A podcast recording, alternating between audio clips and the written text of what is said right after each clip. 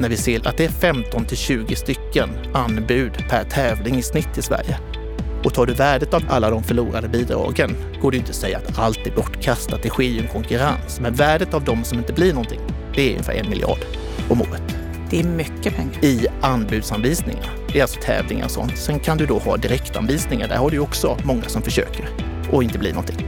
Det är mycket pengar, precis. Och det är ju pengar som inte kommer kommunerna till godo.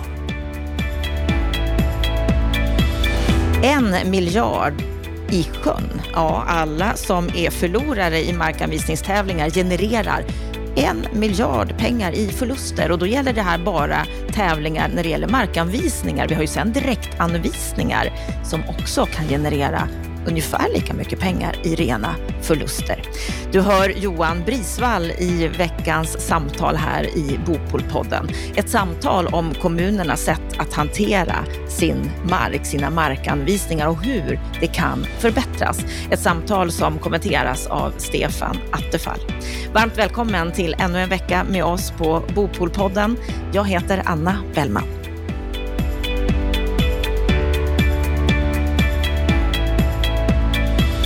Idag ska det handla om mark. Idag ska det handla om markanvisningar och för att kunna prata om det så har jag tagit in en expert på området. Varmt välkommen till Bopolpodden, Johan Brisvall. Tusen tack. Vad är din sinnesstämning idag? Ja, men det är ju det känns bra att få prata om markanvisningar i podd. Det är ju ett eh, nytt område och eh, efterlängtat. Så det känns kanon. Ja, det är många som har längtat efter just detta. du, jag tänker mig det. Innan vi ska prata om det så ska jag bara berätta att du är VD för ett bolag som heter Sharing Capabilities. Och det nya bolaget Markanvisning.se AB är under uppstart just nu. Vad är det ni gör?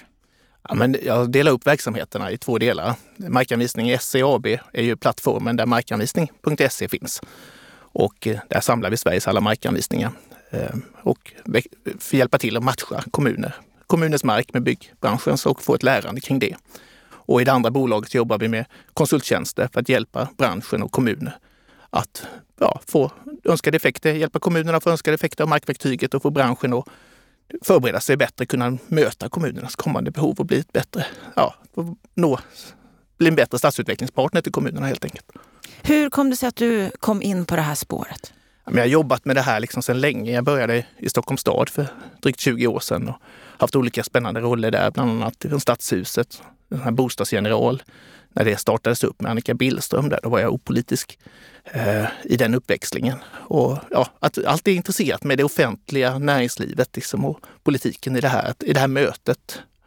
Det har varit kul. Och där, markanvisningen som sagt, det har följt mig. Jag har jobbat mycket med det. Men Sen två år tillbaka så startade vi då markanvisning.se liksom, i ett sätt att försöka jobba lite annorlunda kring de här frågorna. När jag försökte läsa på lite om dig så såg jag att du bland annat varit på Sweco tidigare. Där fick du pris och juryns motivering till varför du fick det här priset, det var bland annat att du har ett starkt driv som inte bara hjälper dig i din yrkesroll utan även entusiasmerar andra och skapar resultat. Att du är orädd och gärna slänger sig ut i nya utmaningar. Att du får mycket ansvar var du än hamnar. Att du är en riktigt bra förebild för unga samhällsbyggare såväl som branschen i stort. Det är ju fantastiska ord. Oj, oj, det var ju trevligt att få höra dem igen. De har jag nästan glömt. Ja, det är ett tag sedan du ja, fick det, det här priset. Men du har ett driv förstår jag. Jag märker ju det också nu när jag träffar dig. Mm. Vad är det du tycker att, att branschen behöver? Att samhällsutvecklingen behöver? Nej, men eh, det är ju som, som jag var lite på innan här, att få, att få det offentliga liksom. Det, det, det hjärtat klappar fortfarande i det offentliga och eh, beroende på så behöver ju liksom det offentliga situation då, så, så behöver det hela tiden utvecklas. Man behöver ju, och mark, markdelen är ju ett av kommunens starkaste verktyg. Liksom skatteintäkten är ett annat. Planverktyget är ju lite svagare. Men, men här, att få de effekterna i det här och få branschen liksom till att förstå det offentliga bättre, liksom att möta det offentligas utmaningar på sikt, det, det är liksom det är det perfekta. och vad mig. är utmaningarna? Ja, men utmaningarna, det beror ju lite på vad det är för situation. Det kan handla liksom om tillväxt är ju liksom det centrala i det här. Liksom. Eh, att utveckla bostäder och kommersiella lokaler liksom för att gå i takt och klara den. Attrahera den. Liksom. Alla kämpar ju, eller många kommuner kämpar ju med det. Och På andra sätt kan det ju handla om att få det att hända. Att få ett, liksom ett, eh, att få ett fart på näringslivsutveckling. Att det kanske har stått still en kommun eller någon, ja, gått i, liksom, inte kommer längre för att liksom, oftast är ju bostadsfrågan det centrala i det här. Eh, men man behöver liksom ha gjort sin hemläxa där och funderat lite på vad och varför, vad är det man vill och varför ska man förflytta sig och hur ska man göra det? Liksom. Upplever du att det här inte riktigt fungerar idag? Alltså det funkar ju, det gör det ju, men jag tror det kan bli mycket bättre. Det tror jag ju. Det finns ju en gigantiskt stor bransch som är intresserad av det här idag. Och eh, som kommun så håller man ju på med rätt mycket grejer. Och beroende på hur ofta man gör det här så är man lite olika van och kanske lite olika bra på det också. Och göra det här, vad menar du då? Ja, men att stadsutveckla och hitta rätt aktör, hitta rätt samarbeten och hitta rätt krav liksom, för att få branschen att utvecklas till, en, till att få, ja, bli ännu bättre samarbetspartner. Liksom. Det kan handla liksom om Eh, vad är det för typ av stadsutveckling man vill ha liksom på kort och lång sikt framförallt? Kanske inte bara den där fina bilden som ska byggas om sex år utan vad händer om 20 år, vad är 30 år? Vad är det för något? Liksom? Långsiktighet och helhetsgrepp? Ja, ja, och sen hållbarheten i det här då som kommer förstås. Och sen har vi en rad andra utmaningar idag förstås då med, med räntor och, och oroligheter och krig och annat. Liksom. Ja, som ju hämmar väldigt mycket utvecklingen just nu. Ja, och kommunerna har ju förstås, liksom, beroende på hur stor man är, så har man lite olika kapacitet att hantera det där. Eh, det är mycket liksom i det kortsiktiga, det har vi sett tidigare på flyktingvågorna från Syrien. Så stora kommuner lyckas kunna hålla många bollar i luften med mindre. Behöver kanske ställa om och fokusera på tillfälliga bostäder och annat. Liksom. Och vilken roll spelar marken, markanvisningar i det här stora sammanhanget? Ja, men som sagt, det är ett verktyg för då, kommunerna. Eh, det kan handla om pengar, det kan handla om en Kasper Sahlin-pris eller då någon näringslivsutveckling eller fler, fler i kommunen och få den att växa på rätt sätt. Så, och markanvisning då, det är ju, om vi bara tar lite kort om det då, det är ju alltså en option då på att få köpa mark av en kommun. Och den är ju trevlig på så sätt att den kostar inte så mycket utan det är först den dagen du har tillträde som du betalar för den till skillnad från om du köper en tomt av en annan privat aktör som är fastighet. Då får du ligga ute med de pengarna och det slipper man här. Det är en av anledningarna till att den är väldigt återvärd.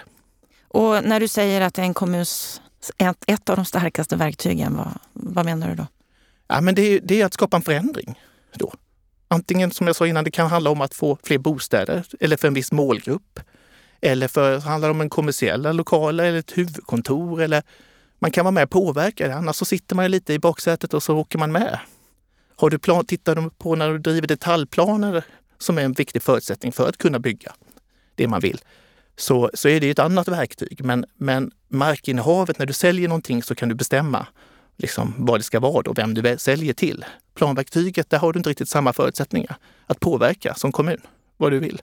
Det är ett viktigt verktyg, inte så men mm. mm. Du och, och, och ni då har ju tagit initiativ att, att göra den här digitala plattformen som du nämnde som ju heter markanvisning.se. Mm. En nationell samlingsplats för just markanvisningsprocesser för att effektivisera göra matchningen mellan mark och byggaktörer, mellan kommun och byggaktör bättre. Varför startade ni den här sajten? Ja, men vi ser ju hur, hur branschen försöker förstå. Vi ser lägger massa pengar i sjön på, på saker som, som de kanske inte ens är relevanta för. Eh, man, som företag kan man tycka att man är fantastisk, men från andra hållet, från det offentliga perspektivet, så kanske man inte är riktigt eh, möter de krav förväntningarna i det här och då kan man ju utveckla det. Vi tycker ju liksom att de här kravkriterierna kan bli tydligare kring vad det är för typ av företag man vill ha. Och sen har det varit en hel djungel för att du behöver ju ha liksom någon på nästan heltid för att hålla koll på 290 adressregister och hålla det, läsa in det på alla 20-30 sidor som handlar om det här. Då, då presenterar vi det i ett och samma format, i en struktur, så du ganska enkelt kan bedöma om det här är något intressant för dig och dessutom kan du återkoppla och se vem vann och varför i hopp om att lära dig mera om vad en kommun Så värdesätter. det är jag som byggaktör framför allt som har nytta ja, av den här? Ja, det är det. Eh, sen är det kommuner att nå branschen. Stora kommuner de når branschen ändå idag, men, men de använder oss ändå. Eh, men sen så skapar vi också en förutsättning i det här lärandet och det är det som är så kul också. Både branschen kan lära sig av kommunen, men kommunerna kan lära sig av branschen, men också kommuner kan lära sig av varandra. Så Idag är det ju eh, en plats för kommuner att ta del av varandras och också kunna bedöma varandra andra, eller aktörerna att kunna se inför ett val och ett beslut så kan man också se vilka andra har valt den här. Och det är ju, ja, det kommer så att få en översikt och få ett lärande? Ja, ett översiktligt lärande mellan och över gränserna och över, bro, ja, vad heter det, över sidorna, offentligt, privat och mellan.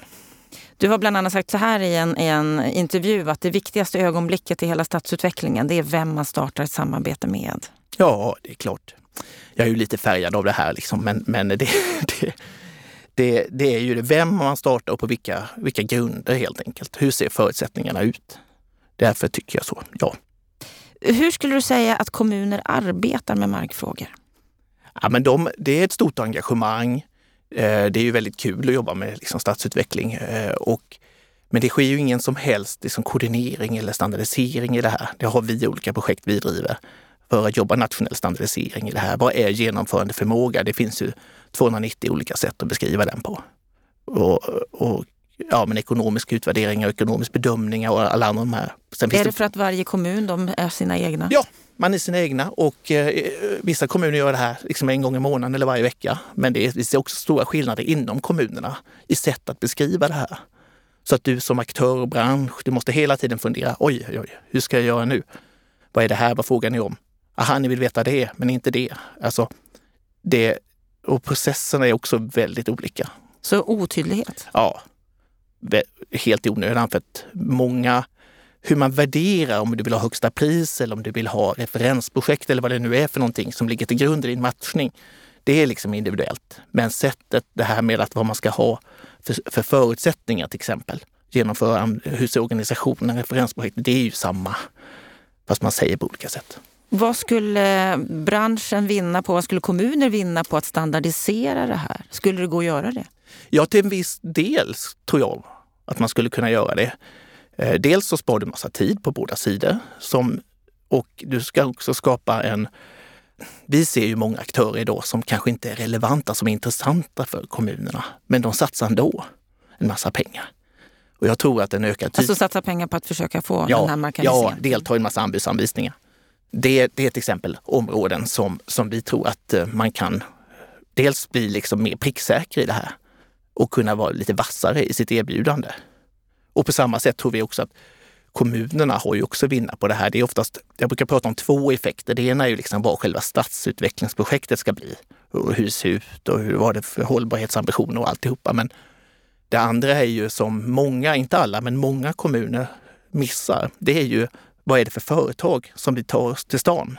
Eller som vi ger mer plats att utveckla och växa? Vad är det? Vad står de för? Vad ger de tillbaks till kommunen? Eh, den delen är ett område som, som det finns, tycker jag, stor potential i. Att förstå det här. Liksom. För det är många där ute och det är inte så lätt som kommun att hålla reda på alla de där i huvudet och göra en värdering och bedömning av dem varje gång. Du sa att eh, det skulle kunna sparas mycket, mycket tid om, mm. om det här sköttes på ett bättre, ja. mer systematiskt sätt. Många vittnar ju om att en stor hämmande del i stadsutvecklingen det är att det tar så lång tid på den kommunala sidan. Mm. Ja, alltså det är, ju, det är ju olika delar i det här. Det här är ju liksom det bygger ju på, ska det bli av liksom, så ska man markanvisa för, för, på en färdig detaljplan, vilket är ungefär hälften av fallen. Då är det ju lite närmre till ett genomförande och inflyttning och få effekten att hända.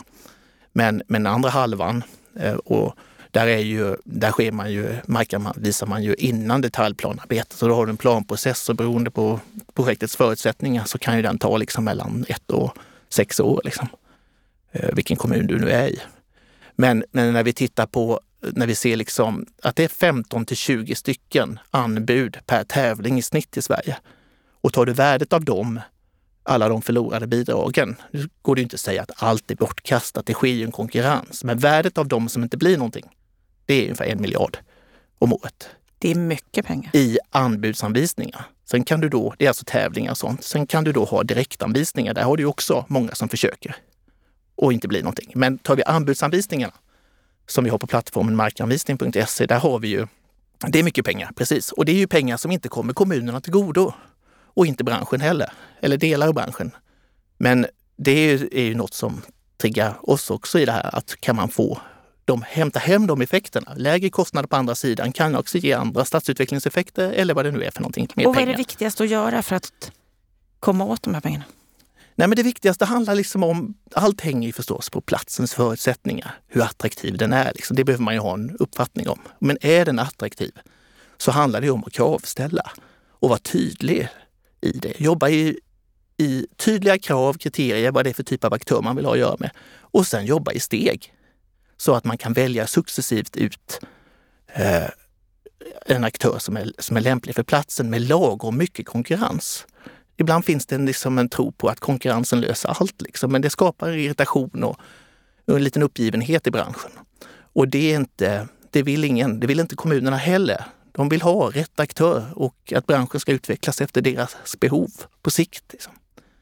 Vilka kriterier är viktiga när man markanvisar? Alltså alla gör ju någon form av bedömning eh, i lite olika grad då, hur, hur liksom förutsättningar den här aktören har att jobba med. Eh, ekonomisk stabilitet och lite sådana här saker. Men det är väldigt, väldigt otydliga krav och kriterier kan jag tycka. Eller krav. Eh, man tycker man kan skapa en högre grad av förutsägbarhet ganska enkelt där. Genom att säga att så här stabil behöver du vara. Mm, du har också gått ut och sagt att förutsägbarheten är noll. Ja, men till och med det. I vissa kommuner så det finns ju inga verktyg idag. Vi jobbar ju på det förstås, men det finns ju få verktyg i det här idag och det är lätt att drunkna. Om du inte sätter ribban väldigt högt här så är det lätt att drunkna i administrativt arbete. Och då är ju direktanvisningarna en, kan vara en lösning på det, att kunna markanvisa med ganska högt tempo. Som Stockholms stad till exempel. De kör ju 80-90 procent direktanvisningar och håller en takt som är tio gånger högre än tvåan i Sverige. Och tvåan är? Ja, Linköping var den 2021. Det skiljer sig väldigt mycket mellan kommuner? Väldigt mycket. Och, eh, och då, ja, direktanvisningarna de är, ju, de är ju trevliga för de som får dem och lite svåra att förstå sig på för de som inte får dem. Och svåra att få? Och svåra att få. Eh, ja, det, det, är det för, för de då som är nya i det här och inte riktigt förstår. För det finns liksom ingen riktig manual någonstans som, som säger exakt hur man ska göra. Det finns ingen riktig manual. Det är tröga processer. Går inte alltid så snabbt förutom då i Stockholm som markanvisar mycket. Är det transparent? Nej, så det varierar ju också då. Det är ju, det är ju inte... Direktanvisningens svaghet är ju att den är inte transparens. Man kan förklara efteråt vem som fick och varför och det, det, det gör vissa ganska bra, men inte alla. Så transparensen är svår, liksom effektiviteten är lite högre, även om det sker förluster där också. Um, ja. Du, du, du låter ja. lite kritisk. Ja, lite kritisk, men, men det är ju liksom ja, det är det som driver mig lite i det här också. Det, och branschen vill ju göra bra ifrån sig och man vill ju liksom möta kommunerna och hjälpa kommunerna här och kommunerna vill ju inte bråka på något sätt heller i det här. Så att, eh, men det, under de sista åren så har det varit en väldigt stark utveckling och väldigt mycket nya bolag som ska in här. Och det gör liksom det lite svårarbetat för kommuner och branschen. Men finns det en öppenhet från kommunernas sida att förbättra sig på det här området? Absolut, det finns en jättestor vilja hos kommunerna att göra det här. Det gör det. Så att, så att, eh, och vi är med i många, så initierar en hel del sådana kommunsamarbeten. I allt standardisera och hitta guidelines, riktlinjer och verktyg för att få det här liksom att, att bli bättre. Är det politiken eller är det tjänstemannasidan som framförallt styr? Ja, det är olika beroende på vad det är för kommun. Det, är ju, det finns ju många kommuner där liksom, det här är kul, och stadsutveckling och vem får och sådär. Det är ju inte reglerat som jag sa innan. Så i vissa kommuner så är ju KSO väldigt långt inblandat på gott och ont. Och på andra ställen så är det kanske det mer tjänstemännen som styr. Så att, men man behöver gå i takt tillsammans i det här och man behöver ha lite en, ja, en plan, en strategi helt enkelt. Kommuner de är ju ålagda att anta en markanvisningspolicy. Mm. Hur, hur kan de se ut? De kan se ut på väldigt många olika sätt. Och eh, det var ju i samband med flyktingmottagandet där 2015 som de tog fart och det var väldigt många som antog det ihop med bostadsförsörjningsprogram och det. Så att det är policy alltså och det öppnar ju upp för att vi, vi så här använder vi, jobbar vi med markanvisningar. Och de flesta är liksom vill ha konkurrens och man kan också ha direktanvisningar liksom, om man ska generalisera. Sen finns det vissa då markanvisningspolicyer som tar lite längre steg. Men, men sen att ta det till en plan, liksom, vad händer på de närmsta två åren i kommunen? Där, liksom, eller tre år. Liksom. Eh, där är det vissa som gör ett en bra hemarbete och andra som ja, är lite, då, ja, lite glapp där kan man säga. Så att på vissa håll fungerar det och på andra inte? Ja, man följer ju policyn, för den är så bred. Det är ju en, liksom en väldigt bred policy. Liksom man blir inte jätteklok i många av de där policyerna på när man har läst den, hur man ska agera. Vad skulle behövas istället? Ja, men det är i så fall någon form av lite mer konkretare plan, tror jag. Tydlighet i. Ja, men Göteborg gick ut här och sa att man skulle ha 15 till 20 direktanvisningar i år. Men då är det ju direktanvisningar för mark som man, där kommunen är granne. Där det inte är någon annan som kan ta till exempel. Det är ju ett sätt att vara tydlig på. På ett sätt. Så att, eh, andra sätt är ju att berätta lite mer, liksom, vad är det för typ av aktörer man söker? Vad är det för volym man kommer göra under året? Vad, vad ska man vara bra på för de olika projekten? Vad tror, hur kan man utvecklas som företag på sikt för att bli en partner till den här kommunen? Sådana här frågor liksom. Eh, tror jag man kan bli mer strategisk inom på båda sidor. Mm. Mer strategisk och mer tydlig. Du återkommer ja. till tydligheten hela Ja, jag gör ju det. Det är lite så. Det är lite så, för det är väldigt många som, som eh, satsar hårt här och eh, tyvärr aldrig lyckas. Och det tycker jag är lite tråkigt. Och vilka tänker du på då?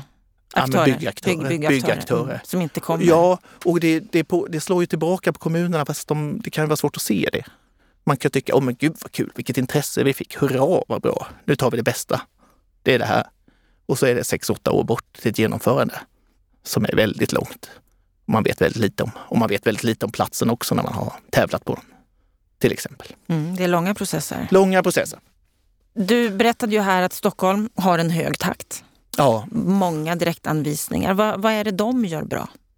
Ja, men det är ju då Stockholm är ju intressanta för de har en målsättning och har haft så under väldigt många år. Jag har ju själv jobbat på Stadshuset med, med när de startade de här målen. Sen har man vridit upp dem lite till.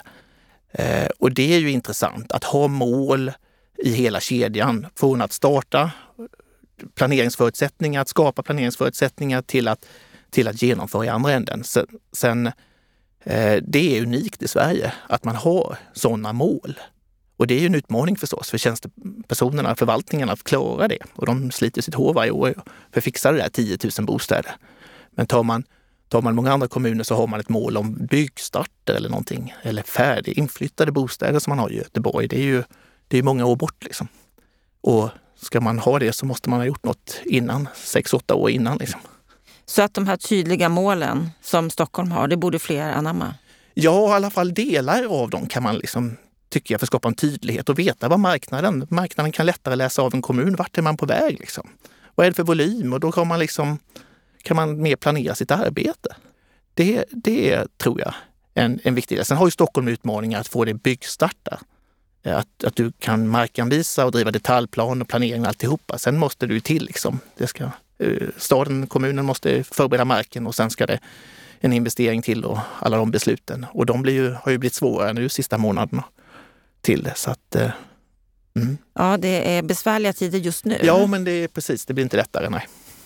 Och för, försvårar det i markanvisningsprocessen också? Alltså, på kort sikt så kommer ju liksom, påverkas det väl inte så mycket, men frågan är liksom vad som kommer hända, hur långvarigt det här blir och hur djup kommer dalen bli liksom, och vilka kommer vara kvar efteråt. Det är, vi ser ju tecken nu på, när vi sammanställde 2021, så såg vi ju på andra eller på tredje plats i Sverige en ny aktör som har seglat upp som inte funnits på och eh, ligger efter JM och SBB till exempel. Vilken aktör då?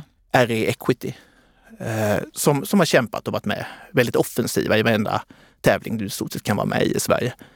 Eh, och kammat hem ett, ett, gäng. Så att, jag säger inte att eh, det är ett tecken liksom på att det kommit nya aktörer in liksom, och konkurrerar om det här också. Och det är inte bara, det är positivt och beror på hur man ser på det.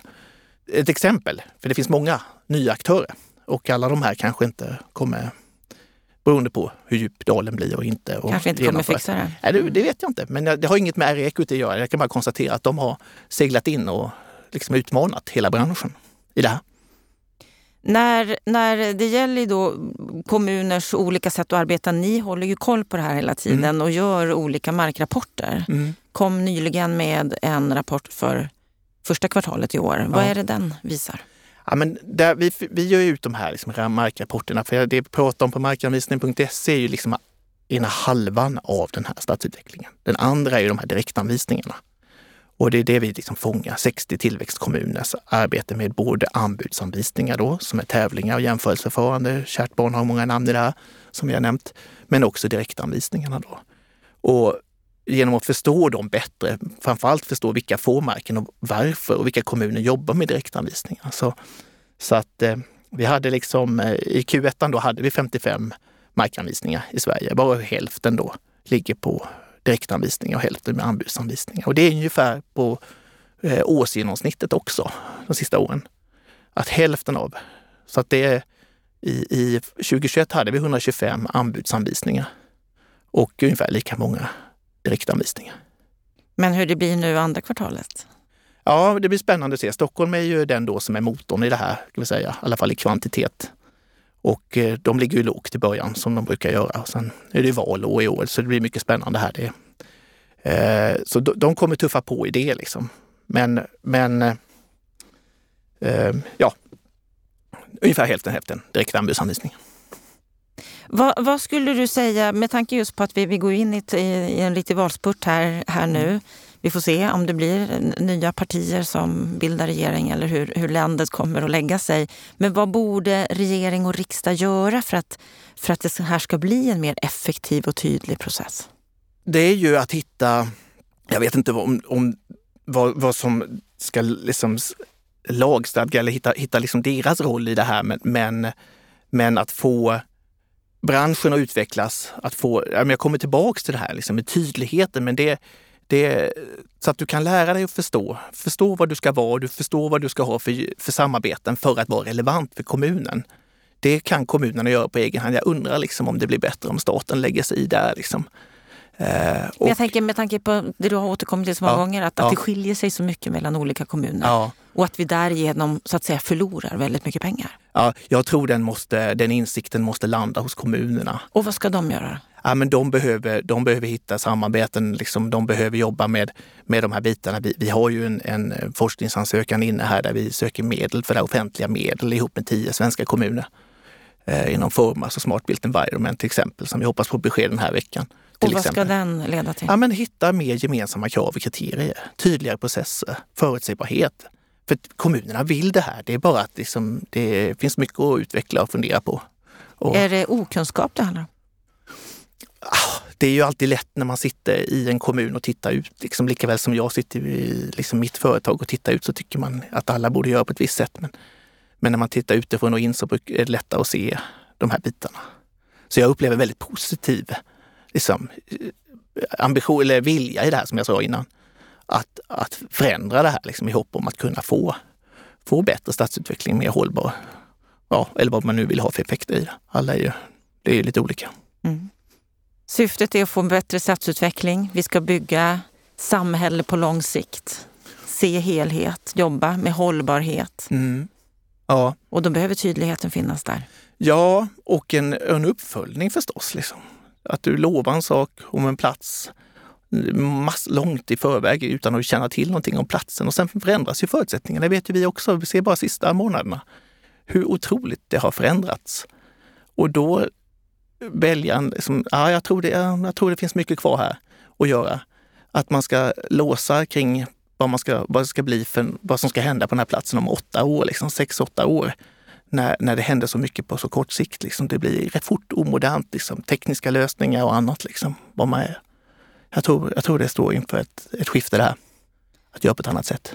Och hur skulle det sättet vara ja. om du får måla upp det på kort tid? Här ja. Nej, men jag tror ju mer på att eh, välja aktör, att lägga mer, mindre mindre vikt vid projekt och mer vid aktör istället. Att knyta till sig aktörer som har rätt förutsättningar att växa och utvecklas och möta kommunens utmaningar. Knyta till sig sådana samarbeten eh, så att man kan samarbeta över tid, över flera projekt. Och där de aktörerna som lyckas med det, eh, att man hittar sådana gynnsamma synergier. Och vad skulle det kunna leda till, som inte finns idag? Ja, men det som, det, det, från företagens sätt kan det finnas en, en långsiktighet. Att, ja, men vi går in som en strategisk partner i kommun X. Liksom. Vi kommer jobba med er i tio år. Och så länge kommunen är nöjd och förstås företaget, att det funkar, så har vi en ambition om den här volymen. Och liksom vi kommer utvärdera det här på ett visst sätt och följa upp det här på det här sättet. Alltså, inte bara de här 70 lägenheterna nu. Och sen börjar vi om igen och så kör vi 90 nästa gång. Och så väljer vi en ny. Jag tror, jag tror sådana typer av, som en komplement, att kunna hitta det för att trimma och värdesätta. Men vill du ha högsta pris, då, då kan du gå ut på marknaden varenda gång och testa det. Liksom. Eller så gör du det som Stockholm då, ganska sällan. Men för att ta upp ett finger i vädret och se vilket håll barkar det åt och ligger vi på rätt nivå ungefär? Och sen jobbar man med många andra kvaliteter man vill ha i stadsutvecklingen till exempel. På många sätt låter det självklart tycker jag. Ja. Det som du berättar, ja. fast det funkar inte idag. Nej, funkar inte ska jag inte säga, men... Ja, men det skulle kunna fungera bättre? Ja, jag, jag, jag tycker det i alla fall. Ja. Då får vi hoppas att eh, ni får de här möjligheterna att, ja. att forska kring, kring det här för att hjälpa kommunerna framåt. Ja, tack. Det håller, hoppas vi med. Mm. Mm. Stort lycka till. Stort. Tack för att du kom till Bopolpodden. Stort tack för att vi kom hit.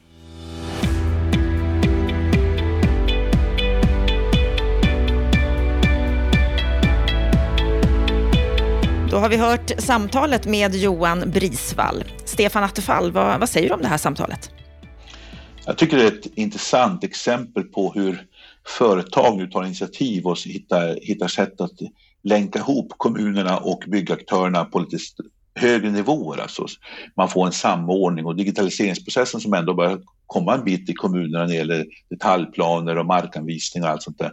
Det gör det möjligt att hålla koll på det här. Så det, det här är företaget, men det finns också andra som är inne på liknande områden de fyller verkligen en viktig funktion. Och här tycker jag nästan att det skulle kunna finnas anledning för Boverk och SKR, Sveriges kommuner och regioner, att bidra på något sätt för att få den här överblicken och connecta de här sakerna, men också få jämförbarheten. Som han själv påvisar här Johan, så är det ju också olika. Man gör olika på olika ställen. Det finns ingen samordning, man vill inte systematisera sig, vilket gör det svårt för en byggaktör, för en som vill investera, som vill se vad som händer.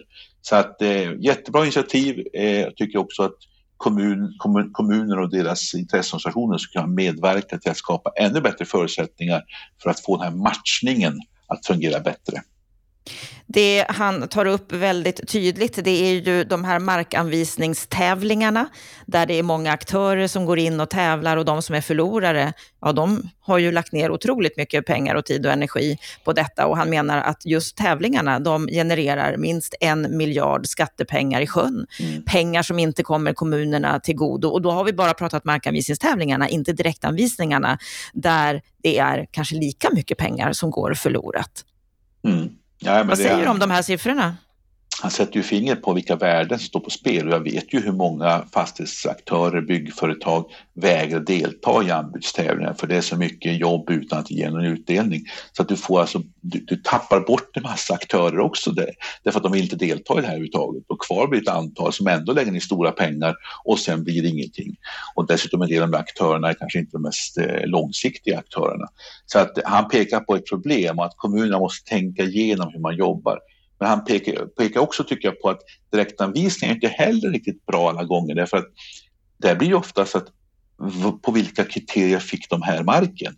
Alltså det är en icke-transparent process och där pekar han ju på att det är en oerhört, ska vi säga, eh, eh, mycket av det som händer mellan tjänstemän och byggaktörer eller mellan politiska byggaktörer som vi aldrig riktigt vet hur går det här till? Vad är ska vi säga, schyssta, ärliga, transparenta processer. Ja, det, eller vad är det som, som till och med kan göda eh, korruption och, och olika typer av favörer till olika aktörer. Så här finns en svart låda vi inte riktigt vet någonting om och det skapar en oro tycker jag för varje seriös eh, aktör. Så att eh, tydliga krav, tydliga kriterier och måste kanske också erkänna att ibland är prisanbudstävlingar där man bara jagar pris det är kanske mest transparenta processen, men det är inte alltid kanske den metoden som är den bästa heller för att eh, uppnå vissa mål. Men tydlighet från kommunerna. Vad vill vi med det här? Eh, ha tydliga spelregler och hitta former som gör att man inte kastar bort massa arbete i onödan. Och då, då tänker jag som ju inte jobbar på en kommun eller är superinsatt i den här typen av processer, hur kan det få gå till på det här sättet att vi kastar så mycket pengar i sjön? Ja, det är alltså inte reglerat någonstans. Alltså, vi har ju lagen om offentlig upphandling som säger att varenda inköp ska man ju följa vissa regler. Men när det gäller marktilldelning och markförsäljning och sådana saker så är det oreglerat i hög grad. Man ska ha en markpolicy, det finns i lagstadgat. Men markpolicyn kan man ju skriva ganska luftig. Eh, och eh, det här blir alltså ett område och särskilt i större kommuner så blir det oftast löst på tjänstemannivå och det är några tjänstemän som har en uppfattning om hur saker ska skötas. De vill väl och jobbar säkert bra men de har, det, det är en process som medborgarna har svårt att, att, riktigt veta hur gick det här till. Va? Eh, och det här gör ju att det, det, blir en ganska otransparent process och jag är rädd för att vi har här en del mörkertal av sånt som också inte fungerar särskilt väl, som inte skulle tåla kanske en riktigt eh, noggrann granskning. Men det, det blir också, eh, ska vi säga, lite godtycke, så vilka värderingar styr Eh, Eh, på de här enskilda eh, stadsbyggnads och markkontoren runt om i landet. Det är inte alltid politiskt styrt utan det är kanske tjänstemännens uppfattning av vad som är bra och dåligt som styr. Eh, den politiska förankringen är inte alltid den bästa heller vilket är, jag skulle säga att politiken måste steppa upp och ta ansvar och styra mera därför att då blir det åtminstone demokratiskt förankrat på sånt sätt. Men idag är det någon slags svart tjänstemannahål som man inte vet vem är ansvarig för det här, vem är det som tog besluten riktigt. Ja, det här är en svart sektor som skulle behöva mer transparens och mer av ljus. Vi har ju tidigare här i Bopolpodden i veckans Aktuellt tagit upp det nya initiativet Bygg i tid, där fem byggbolag har gått samman för att de menar att byggprocesserna tar för lång tid, att det krävs politisk samverkan över blockgränserna. Ett initiativ som du välkomnade. Är det möjligt att få politisk samverkan, att komma till rätta med det här? Ja, alltså politiken måste ta ett större ansvar, så måste politiken och tjänstemännen vara tydliga vid vad man vill, ha tydligare principer, tydligare ageranden och sen har man ett ledarskap där man har eh, enkla, transparenta regler alltså, och bygger in den kulturen på något sätt i både politiska beslutsfattande och tjänstemännens arbete. Och så att det finns resurser också att jobba med frågorna. Eh, för en del av problemet varför det blir så attraktivt är att det är så få detaljplaner ute också, alltså med tanke på intresset som finns. Och det gör ju att det blir ju lätt så att man vill man vill på något sätt få tag på de här detaljplanerna och särskilt om de är i, i attraktiva lägen. Och det är klart att det, det kan ju locka fram också beteenden som inte är så sunda. Så att eh, jag skulle säga så här att eh, markpolitik, marktilldelning, det är en, eh, ett område i kommunerna som får för lite uppmärksamhet. Och kom också ihåg att de som då inte får de här marktilldelningarna, de är tysta. De kanske ser saker och ting, de kanske tycker någonting är mycket märkligt. De lyfter inte frågan till offentliga debatten. Varför det? De vill inte hamna i konflikt med de tjänstemän och de politiker som de nästa gång vill göra affär med. Och därför tystnar de. Så att det pågår ett snack bland alla byggaktörer och de klagar, de gnäller och de kanske ibland också har mycket intressant information. Men de är tysta i den offentliga debatten för att inte försätta sig själv i en sämre situation nästa gång. Så det blir en tysthetskultur också som är också lite demokratiskt oroväckande. Det blir ingen offentlig debatt. Ingen offentlig debatt, ett stort svart hål, ett mörker som kan orsaka både korruption och som definitivt orsakar att det är väldigt mycket skattepengar som går förlorat. Politisk vilja, handlingskraft behövs även på det här området och vi får ju se om det här nya initiativet, om det som Johan Brisvall jobbar med kan leda till det. Stort tack Stefan Attefall. Stort tack till dig som lyssnar på Bopolpodden. På fredag, då är vi tillbaka igen med veckans Aktuellt, det senaste som har hänt under veckan. Fram till dess, gå gärna in på bostadspolitik.se och läs om andra spännande saker. Vi hörs igen. Ha en riktigt skön vecka.